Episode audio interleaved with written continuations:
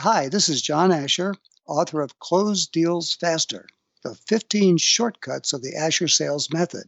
And you are listening to the Marketing Book Podcast. Welcome to the Marketing Book Podcast, helping you keep up with the smartest thinking in the quickly changing field of modern marketing. And now, here's your host, Douglas Burdett. Hello, thanks for joining me on the Marketing Book Podcast, which is named by LinkedIn as one of 10 podcasts that will make you a better marketer. My goal for this podcast is to help you discover new ideas about what's actually working in the quickly changing field of modern marketing and sales.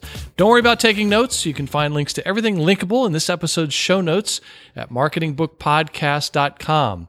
And since you're a listener to the Marketing Book Podcast, if I can recommend a specific marketing or sales book or some other helpful resource that I know of for whatever situation you find yourself in, just connect with me on LinkedIn where we can chat and I'll try to point you in the right direction. Also, I'd like to thank our sponsor, Blinkist. Blinkist is an app that takes the key insights from the best nonfiction books and distills them into a format that you can read or listen to in just a few minutes on your smartphone. Several of the books featured on the Marketing Book podcast are on Blinkist. You can sign up for free at Blinkist.com slash marketingbookpodcast. Blinkist is spelled B-L-I-N-K-I-S-T.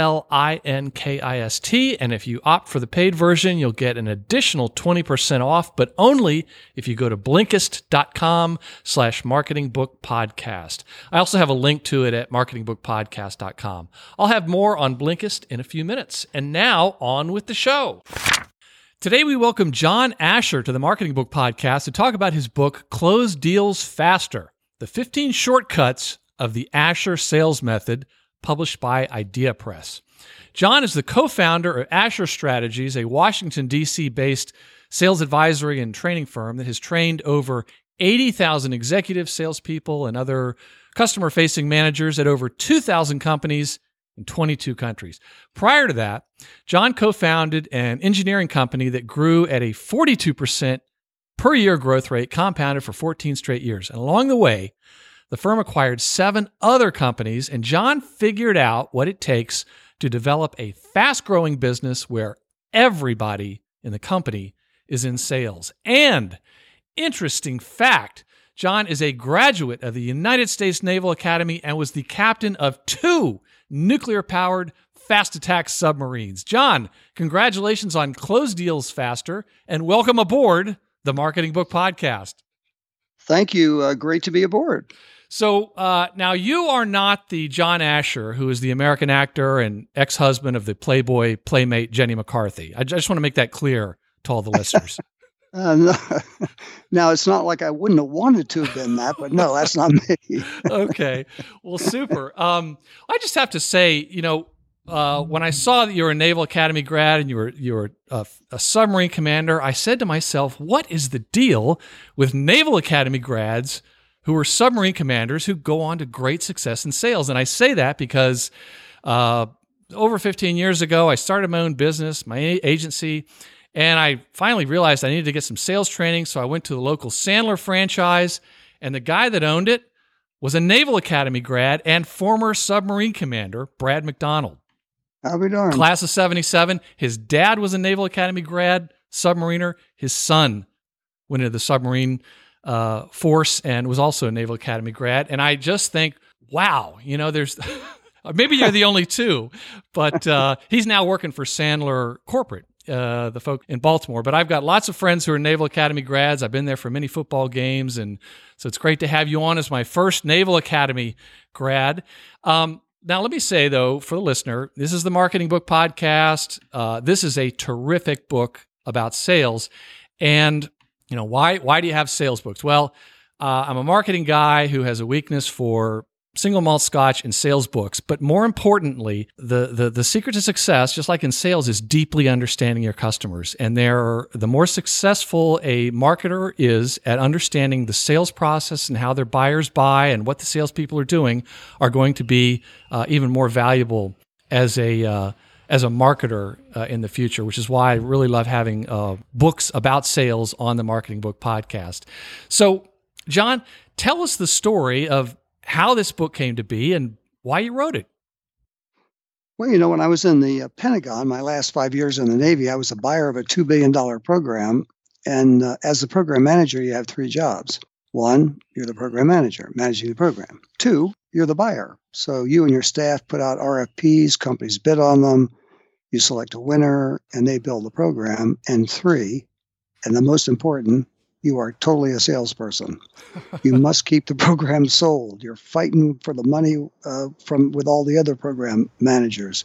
You got to go over to the House of Armed Services, uh, Senate uh, committee staffers, and schmooze them. So you are totally a salesperson. So when I left the Navy, I really had learned how to how to sell. Mm-hmm. You, know, you got to demonstrate. You got to understand the uh, the the the war fighters and their journey, just like in sales and understanding the customer's uh, journey. You got to demonstrate the value of the program, you know, the ROI and that sort of stuff. So very very similar.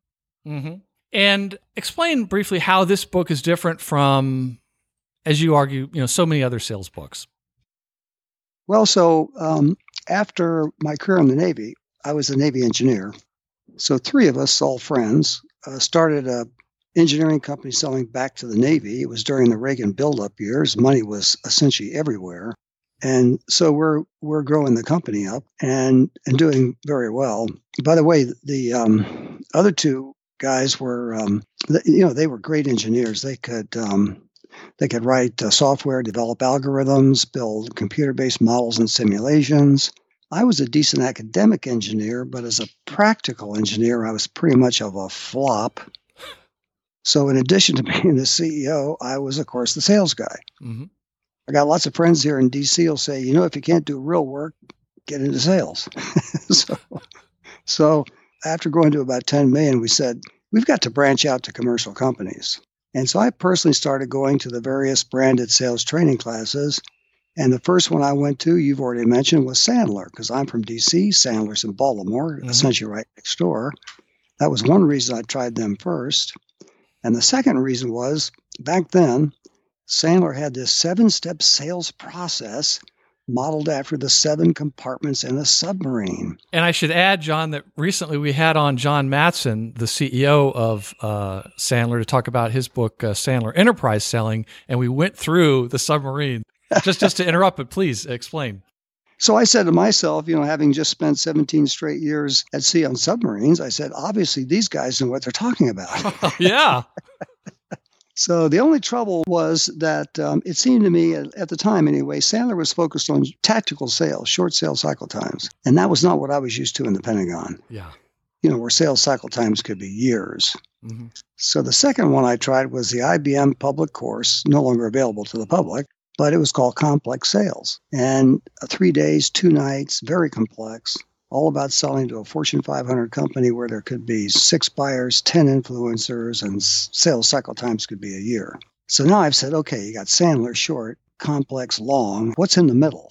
And then if you know if you ask most people who are selling from one business to another, ask them about the typical sales cycle time, they'll say, well, a few months to maybe six months. Mm-hmm.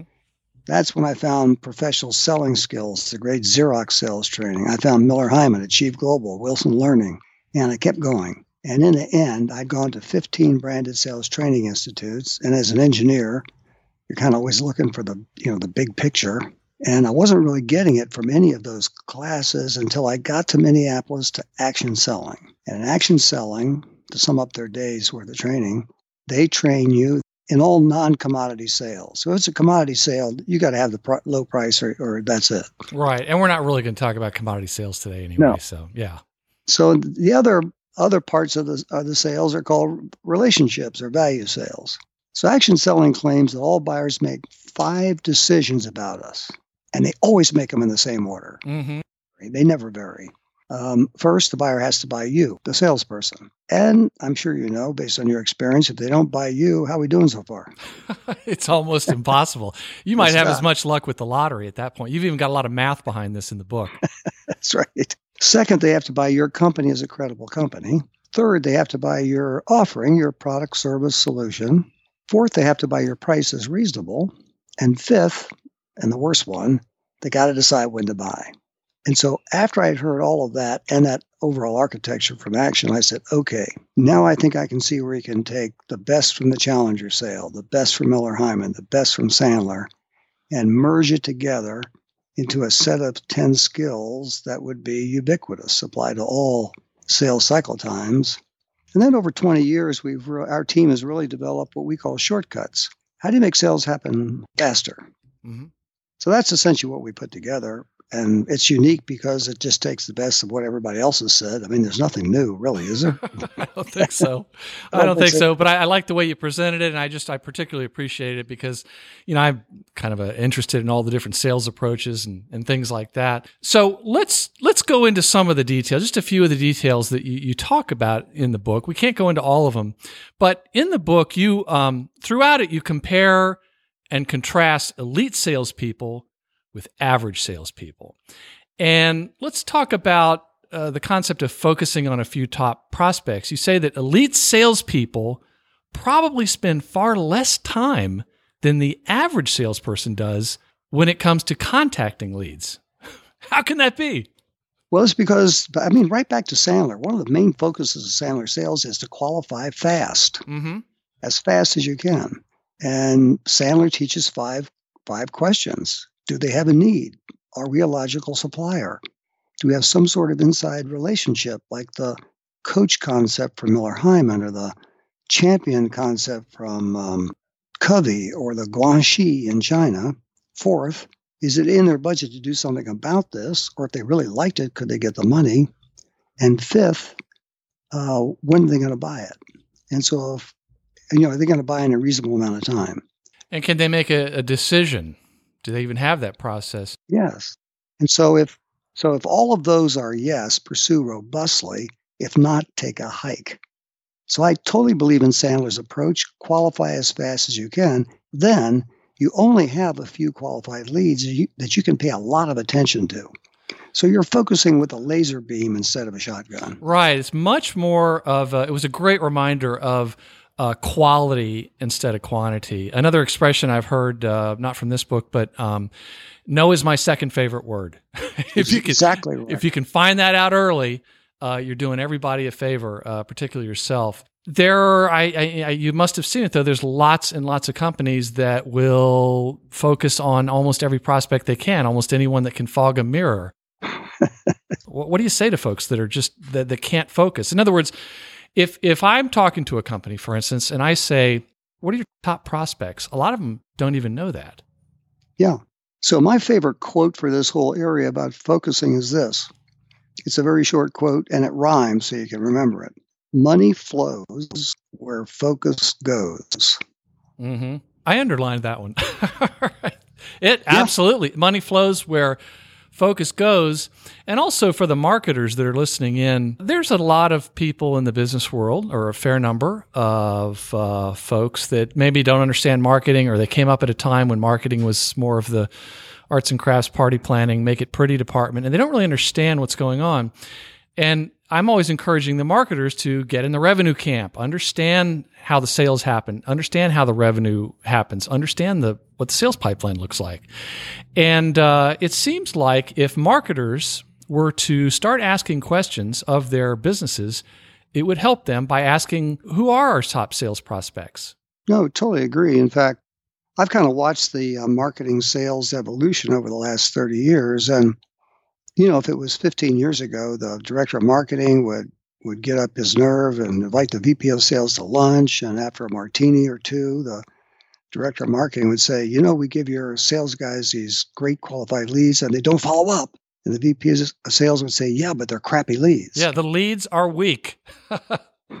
exactly. But now, with technology, you know, CRM, marketing automation, blogs, social media, and marketing, especially with marketing automation, because of technology, marketing and sales are so much more integrated now. And now marketing can really deliver qualified leads to salespeople. Mm-hmm. And watch them, ideally, all the way through. Have some sort of agreement with sales where, you know, you guys are going to follow up on these and we're going to generate them, but, you know, there's kind of a marriage contract now.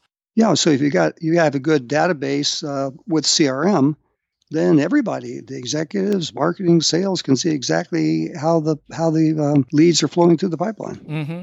Now, uh, you mentioned already the Challenger sale and uh, warmed my heart when you talked about it in the book. Explain why you argue that the Challenger sale is one of the best resources for salespeople. Well, the first reason the Challenger sale has really come on strong in the last, oh gosh, five, ten years is because of all this new technology. And you can just start uh, naming it um, gas crackers, drones, hydraulic fracturing, machine learning, um, AI, 2.2 million apps, smart software. Agree? I mean, you can just keep naming them, mm-hmm. the, the technology. And so, where the Challenger sale comes in is it helps salespeople who um, want to upset a current relationship between a buyer and a and a uh, salesperson in their company that's solely based on relationships, they can replace that uh, vendor if they're able to use technology to challenge the buyer to pick up their game to a whole new level. Mm-hmm. So, so uh, yeah, so let's walk through a little bit more about that. It's very interesting the way you presented it. So I'll give you a quick example. Um, you're the buyer, I'm the seller. Um, you're you're the you're the manufacturing company, and you're in charge of buying all the parts for the manufacturing facility, the tool room, everything. And and I've been doing this. I've had this job selling to you for five years. We got great quality, great service, reasonable prices. We play golf together? Yeah, you and I have built a personal relationship. We have a beer, play golf together every now and then. So if uh, there was another salesperson also selling similar parts who wanted to replace me, it would be very difficult mm-hmm. because I pretty much own this relationship. Now, if another salesperson comes in and gets a meeting with you and said, um, you know, Doug, we do vendor managed inventory. So if you give your parts supply business to us, there's no need for you to have that uh, warehouse full of parts. We'll own the warehouse or lease it. Mm-hmm. No need to have all those pesky high turnover warehouse employees. They'll be our employees. And since you don't have to pay for parts until you actually use them, your cash flow velocity will be a lot faster. Your balance sheet will be stronger. Your um, available since we do this for so many large companies, availability will be essentially 100%. So if you, the buyer, now come back to me, your current supplier, and say, John, do you does your company do vendor managed inventory? Mm-hmm. if I say, well, gosh, Doug, what do you mean by vendor managed inventory? How am I doing so far? Well, uh, at that point, I'm starting to realize uh, also that I may not have been doing it right. Exactly. So so, in the parlance of the book, now the other sales guy has challenged you, the buyer, to pick up your game to a whole new level. Uh, faster cash flow, higher, uh, stronger balance sheet, higher availability, and so it's not a slam dunk, but there's a significant probability now that you're going to take that part supply business and give it to that other company. Mm-hmm.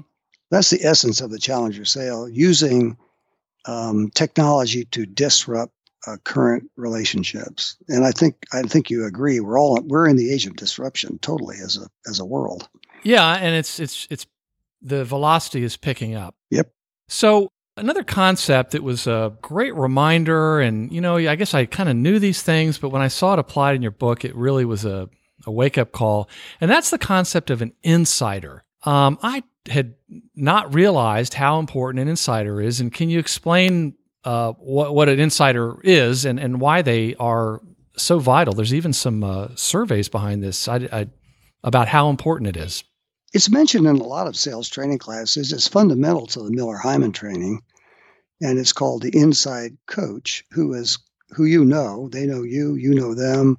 You were a wingmate, shipmate, worked together in a different company. You know, you've built a relationship with them over a year or so, that sort of thing. Mm-hmm. And they are coaching you like a football coach on how to get the business. They're feeding you you all the information about the requirements, issues, competition, incumbent, everything you need to know to get the business. And in the Covey training, it's called the Inside Champion. In uh, China, it's called the Guanxi, the Inside Relationship. And a couple of interesting examples. You cannot do business in China without the inside coach, the inside relationship. It just is not going to happen. Mm. That's why you have to go drinking with them five times and go to karaoke with them. And mm-hmm. they just won't trust you until they really understand you and like you and feel totally comfortable with you. Mm-hmm. And so the the statistics behind it are if you have an inside coach who's feeding you all this information and really helping you get the work, you have an 80% chance of getting the business. If you don't, and you're just kind of knocking your head against the, the bulkhead and your competitor has the inside coach, you're at the 20% chance. So it's a typical 80 20 rule. Yeah, but the guy that the 20% chance is still uh, got happy years. He's got a lot of wishful wishful thinking uh, going on there. Now, an insider though doesn't mean they're necessarily inside that business. There are some other ways that you can get uh, an insider, right? Sure, it could be somebody who just left the company. It could be uh, the president of one of their key suppliers. It could be one of their consultants. Could be a, their lawyer, their accountant. Um, there's all kinds of kinds of people who could be the coach, but the you know, when you look at the three classic buyers, again from the Miller Heiman training, there's the user buyer who's going to use your stuff to get their job done.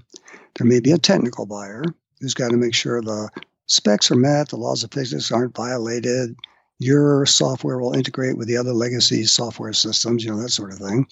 And there may be an economic buyer, uh, CFO, CEO, purchasing manager, who has got to give final approval before the money moves. If you can get the user buyer to be your coach, that's that's as good as it can get. Mm-hmm. Mm-hmm. Because they really want you to get the job, and they're the ones that really need help. And then they'll go off and convince the economic and and technical buyer that they, that you're the right choice. And why should a buyer beware if the CEO is the insider? Excuse me, why should the seller be aware? Well, the only trouble is uh, many many sellers who just start out say, "Well, I want the CEO as my coach." But the trouble is, if you sell the CEO or get the CEO interested, and they try to jam you down the, the throat of the rest of the people in the company who are actually doing the work, it can go down sideways. Mm-hmm. So obviously, if you could have the all three of those buyers being your coach, life's pretty damn good. But if you if you really just want to focus on one, focus on the user buyer. Yeah, and I've also seen not scientific research, but my sense is that I've seen more CEOs who want their technical and users to figure it out on their own and make a recommendation to them. Exactly. Uh, that's right. what they're paying them for, and plus they're going to have to implement it. They need to they need to own it. So I want to read uh, just one excerpt from uh, the the beginning of chapter four about uh, building rapport. Most buyers are driven by emotions and gut feelings. If they like you, you're far more likely to make the sale. If they don't like you, there is very little that you can say that will change their mind. This difference is a tough lesson for many salespeople to understand. John Asher, why is it a tough sales lesson? Well, I got to drop back and and uh, give you some uh, some little history. So um, there's three areas of our brain, if you want to really simplify it: the reptilian brain, fight, flight, freeze, appease uh, brain, autonomic functions like digestion, breathing, heart rate. There is the emotional brain that came on about 150 million years ago. It's all about storing pictures, images, feelings. And then about 2 million years ago, with the advent of primates, the rational brain came on the scene. And the rational brain is our conscious brain, the one we're think- thinking with every day. It's the facts, figures, complex thinking, and that sort of thing. And if you ask neuroscientists to kind of simplify it, they'll say, well, since they're both over 150 million years old, you can lump the emotional and reptilian brain together and call them the old brain and the rational brain as the new brain. And we now know from, I mean, a worldwide forum of neuroscientists all, all collaborating together that all decisions are made in the old brain. And we know that from studying people in, in hospitals who've lost the old brain by a disease, a tumor, or a car accident. Those people cannot make a decision. They can't decide whether to have a ham or a turkey sandwich for lunch. Mm-hmm. So we now know all decisions come from the old brain. And you may have heard a statement like this. The listeners may have heard this. We decide on emotion and justify with logic. Mm-hmm. Right, Doug? You've heard some version of that? Yes. Right? We've all heard it. Mm-hmm. We want to deny it often. Yes. particularly when we're selling, we're trying to Exactly. include facts. But go ahead. Yeah, yeah. Damn it, the facts. and so, so uh, here's a way to think about how it practically applies. Your company and two others are in a hot, hot competition. All three companies have good experience, good quality, good service, reasonable prices. So, in the buyer's mind, all three companies are essentially tied for first. Which one does the buyer choose? The one they like. Yeah, the one they like the best, the one they feel the best about, the one that has uh, built the best rapport. hmm There's a lot of that subconscious in there. All subconscious, all comes from the old brain. hmm Now, here's this. Here's where the logic comes in. Your company and one and two others are after another big hot opportunity. Your company and one other are essentially tied for first in the buyer's mind. And then there's an average company.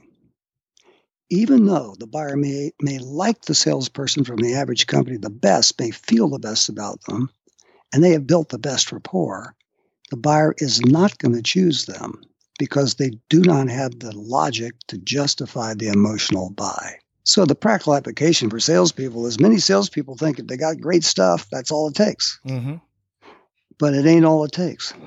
You So got to have the relationship. Yeah, and, and talk about some of the things that. So we've established why being liked is so much more important than I think a lot of people realize.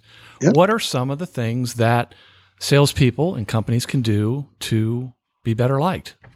So there are um, six stimuli that will wake up the buyer's whole brain where decisions are made.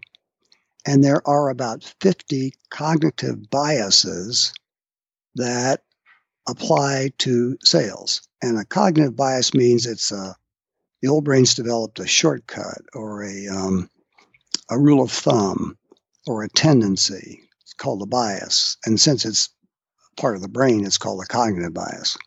If it's a cognitive bias that will also lead us astray, it's called a heuristic. An example of a heuristic would be uh, a guy comes in, this guy is, is uh, he's applying for a job as a software developer, and he comes into your office and his beard is totally untrimmed. He, he really won't look you in the eye. He had a weak handshake and his tennis shoes are dirty. So you just, your old brain totally rejects the, the person on appearance. Well, it could have been that he would have been the best software develop, developer in the Hampton Roads area.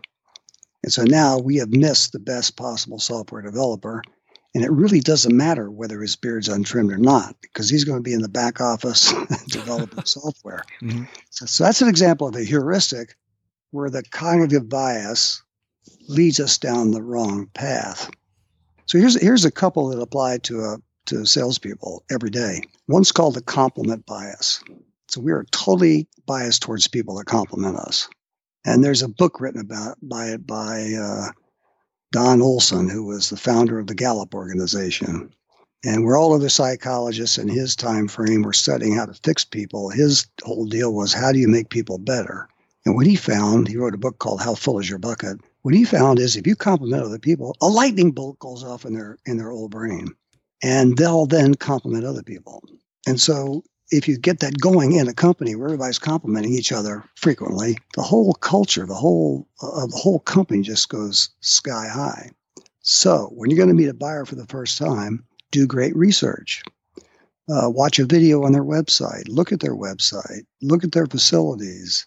And when you first meet the buyer, give them a compliment. Doesn't have to be about their shirt.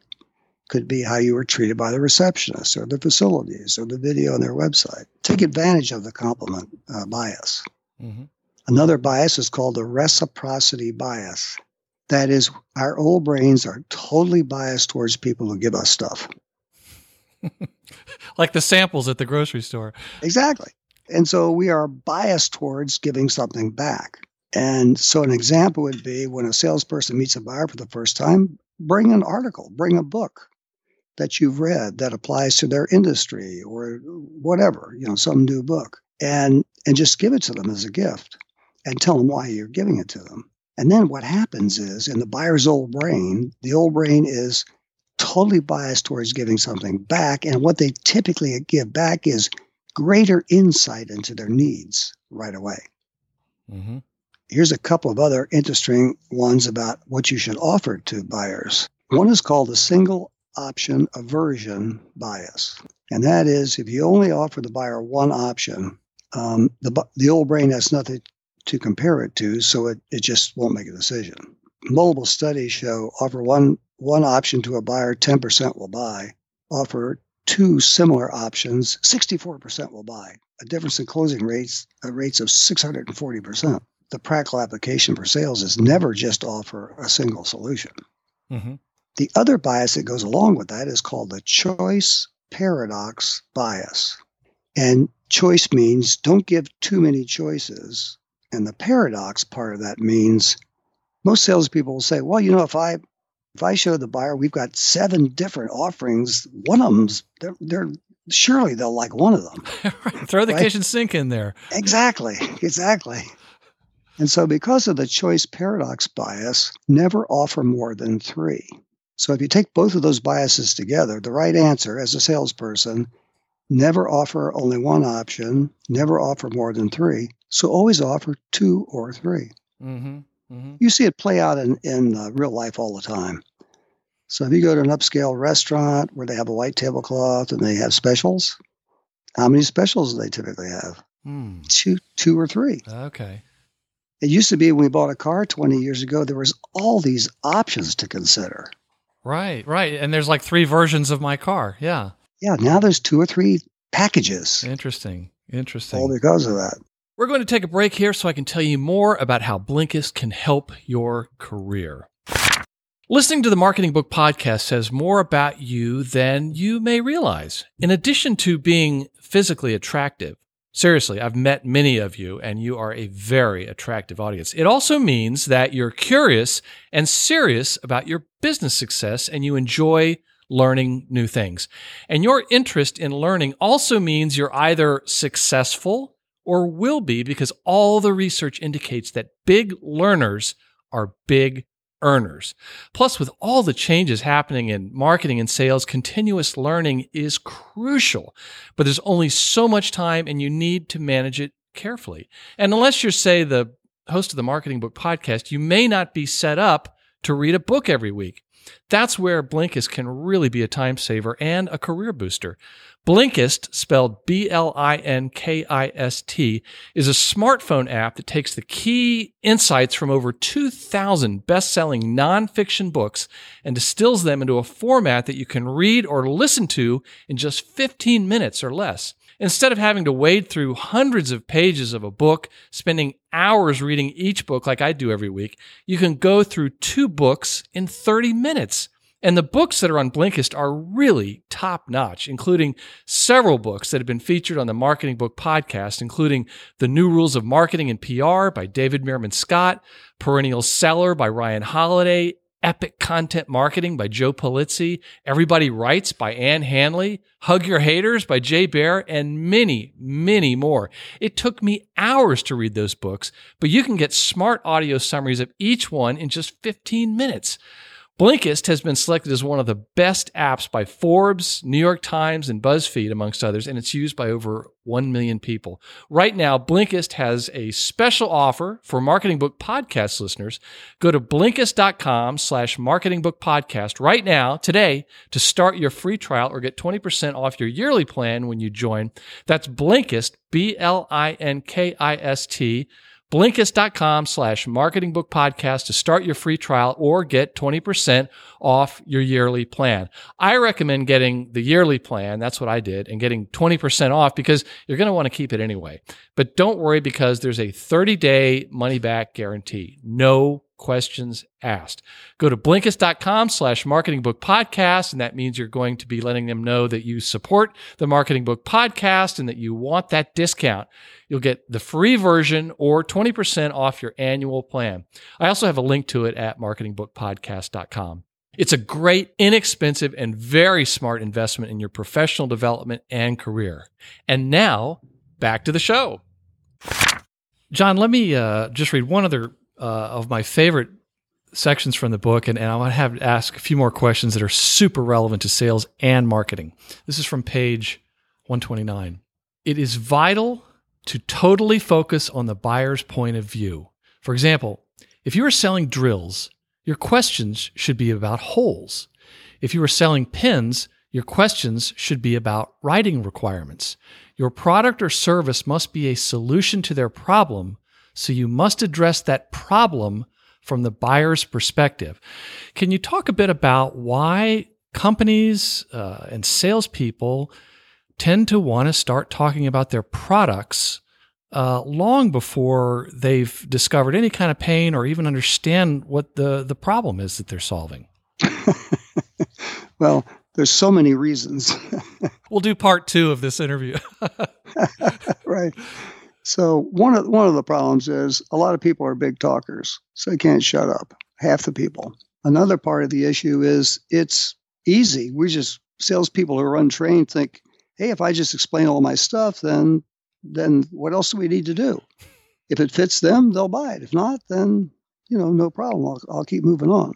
And a- another part of it is 70 years of research on the old brain shows that it is much more impactful for the buyer to tell us what they need than it is for us to tell them that they want what we've got. And there's a couple of these other biases that apply to this. I'll just give you a couple. One's called the safety bias. So, do salespeople or do buyers consider salespeople to be safe? Do buyers consider salespeople safe? No, I would think not. No, they don't. They want their money, and you know they, they don't know they can trust no. them. And not only that, the uh, salespeople want to upset another bias called the status quo bias. Mm-hmm. So it's much more comfortable for all of us to sit, keep on doing what we're doing than to change. And of course, salespeople, you know, want us to change. So um, if you go back to one of the um, old brain stimuli, the six stimuli, one of them is called me, me, me focused. And that is we're all focused on our own safety, our own success, our own happiness. And so one of the practical applications is if, you know, is, is the buyer's old brain stimulated by listening to a salesperson talk? I'm going to go out on a limb here and say no. no. But if you can get the buyer to talk about themselves, their issues, their background, their passion, more dopamine and serotonin is released in their brain than during romance or a great meal. So we actually now know the science behind why we should get the buyer to talk 1st mm-hmm. Another here's another interesting example of this me me me focused. Does the buyer actually care about your product? No. The seller's mom doesn't even care about the product. You're bad. well, and, and she's proud of her son. Exactly. So here's a here's a difference. We talked about this in the beginning. Difference between the average and the elite salespeople. Watch an average salesperson give a presentation. Here's the architecture. Here's the uh, vision for our company. Here's a picture of the CEO. Here's a picture of our newest facilities. Here's a list of our seven integrated IT technologies. Let's start with um, I, uh, the details of IT technology number one. What do you think? The buyer's decision making old brain awake yet? Uh, if they're talking about the buyer, yeah, I, have sat in. I mean, I, I, laughed to keep from crying when I read that in your book, where that you described that old way of, or that that me me me approach to uh, presentation. This is a picture of yeah. our factory. This is a picture of our board. This is right. us. This, we've been in business this long. I've been in those presentations, uh, yeah. and it's it's it's painful, even if you're working for the company that's giving it. Exactly. So the great salespeople, here's their first slide, their first flip chart, the first TV screen, the title of that first slide is Here is Our Understanding of Your Needs. Mm-hmm. All about them.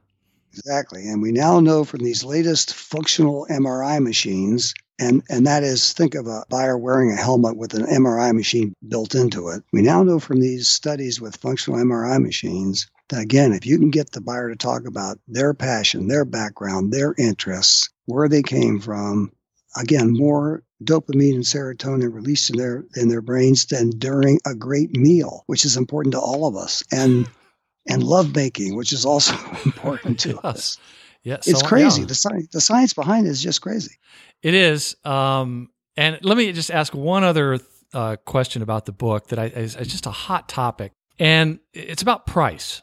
And you say that sellers often think buyers rank price as one of their top one or two priorities in a non commodity sale, of course. Right. But you say that is far from correct. What's right. going on there? Well, there's three things happening typically. One is, in many cases, the buyer will use the price to say no when it's a non price reason. They don't like the salesperson. They don't like the salesperson's boss. They don't like the product. They don't like the company. Mm-hmm. And if they actually told the salesperson the truth, then the salesperson might start begging, crying, showing more PowerPoint, more videos on their iPad, going around them to their boss. And the buyers don't want any of that. Ah! right. So that's the first reason. Since they use the price to say no for non price reasons, it sounds like they're using the price more than it actually is. yes.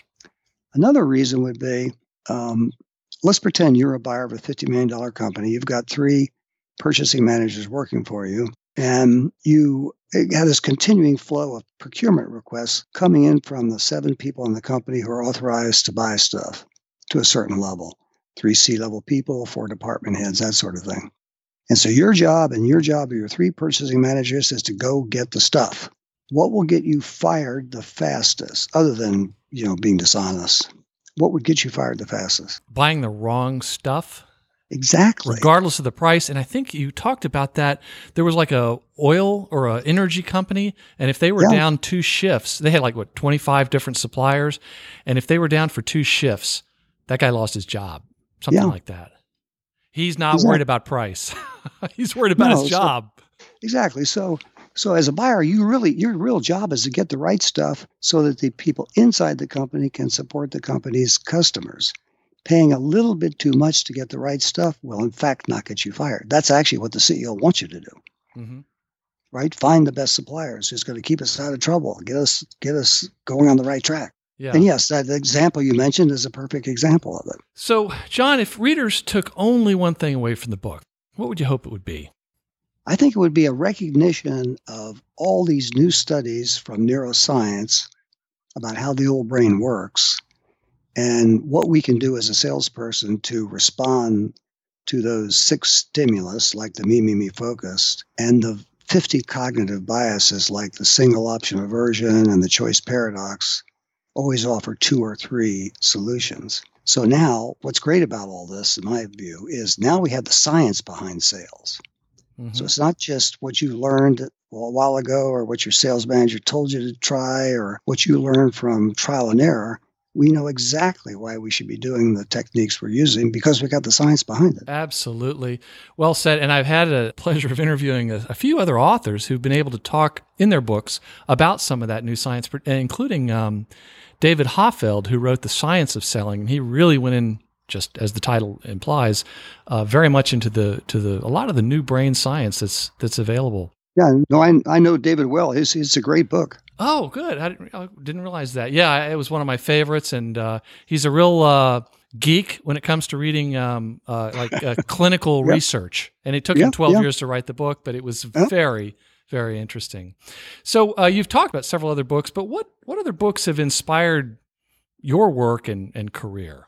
Probably the one, I, I know it's going to sound crazy, but I really have read 800 uh, plus business and sales books. Wow, you should host a podcast. My whole deal is you got to be, you know, in today's internet based global economy, you better be in continuous learning mode or you're, you're in trouble. It's it's true, and all the studies show that you know big learners are the big earners now. I agree. So one of the books I read way back in the beginning was called First Break All the Rules. It's a Gallup book, Marcus Buckingham, and it, it's it's a it's all about hiring employees and managing them. And it was a study of I may get these numbers wrong, but it's like this: three million employees and eight hundred thousand managers. And so it wasn't just a couple of guys' opinion; it was input from a lot of employees and managers. And the name of the book, First Break All the Rules, means what you thought it takes to be a great manager ain't necessarily so. Hmm. So the first rule is find out what people are great at, get them in that seat on the bus. Right, right back to good to great from, you know, right? Same thing. The second rule is um, find out what people are, aren't good at and don't try to fix them. Manage around them, team them up. hmm And then the third rule is when you see some employees leaving from a certain division, look at the manager because most employees will stay in a bad company with a great manager, but they will not stay in a great company with a bad manager. Interesting. But anyway, there's ten rules in that in that book. All all great great stuff. Yeah, I, I had heard of the book. I've never read it, but that, along with all the other books that you've mentioned, we're going to include links to to make it easier for the listener at your episode's show notes at marketingbookpodcast.com. Thank you. That's, I was just going to say the second book and the best business book I've ever read was The Go Giver. Oh, okay. Have you read that one by No. John Bob Burg and John? I got a lot to um, do this weekend. It's a short book and it's a story. You can read it in two hours. It's the, it is the best business book I've ever I've ever read. Had the biggest impact on me of any book. Oh, I appreciate you mentioning that. I'm definitely going to have to read that. I've heard of it, but know, I hear about a lot of books. But um, Yeah. Go Giver. okay. So, are there any um, recent or upcoming books that you recommend or are looking forward to reading? Well, you know, I bought Dan Pink's new one called When. Mm-hmm. I li- I've read all of Dan's books, all good. So I'm looking forward to. I just haven't gotten to it yet, but I'm going to get to it. I haven't gotten to that one either, but he is like one of those authors where I just just go ahead and buy the book because you know you're exactly. gonna, you're not going to Exactly. read it. Yeah. Uh, and there aren't too many like that, but uh, he is definitely one of them. So, John, how best can listeners learn more about you and your book? Well, they can just go, go to our website, asherstrategies.com, and um, the book is available in bulk from the publisher. And, and of course, it's just go to Amazon. In fact, when it came out on in October, the Amazon Reserve sold out in 15 minutes, which was pretty cool. Now, you know, you never know, Doug, that maybe there's only three books in stock. well, you know, there's the scarcity principle there. So uh, there you go. And and on Twitter, you're also at Asher Strategies. Uh, and I'm marketing book. So if you're listening out there, uh, send a tweet John's way. Thank him for being on the, the podcast. And we will include a link to Asher Strategies.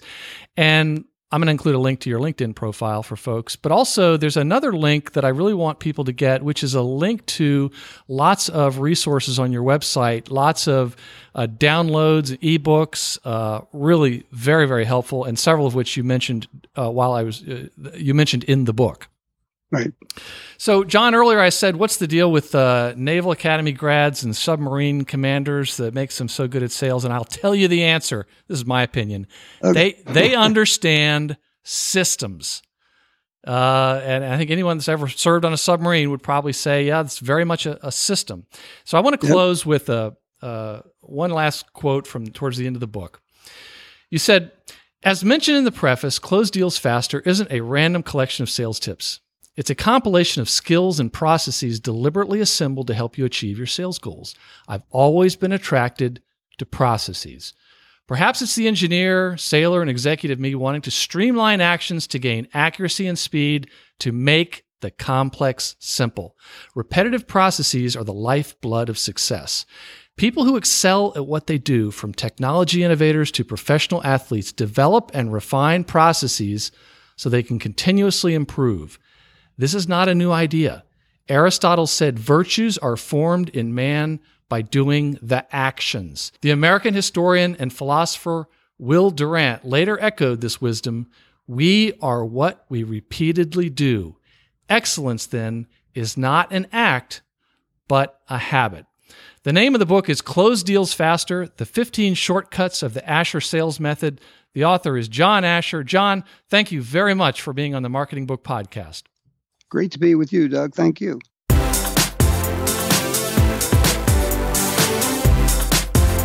And that closes the book on episode 170 of the Marketing Book Podcast. For more, check out this episode's show notes at marketingbookpodcast.com. And if I can recommend a specific marketing or sales book or other helpful resource, feel free to connect with me on LinkedIn where we can chat and I'll try to point you in the right direction.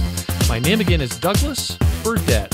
Special thanks to our sponsor Blinkist. To support the Marketing Book Podcast and start your free Blinkist trial or get 20% off your yearly plan, visit Blinkist.com slash Marketing Book Podcast. I also have a link to that special offer at marketingbookpodcast.com. And please join us next time as we welcome Todd Hockenberry to the Marketing Book Podcast to talk about the new book he has co-authored with Dan Tyre, Inbound Organization, how to build and strengthen your company's future using inbound principles. Thanks again for listening to the Marketing Book Podcast.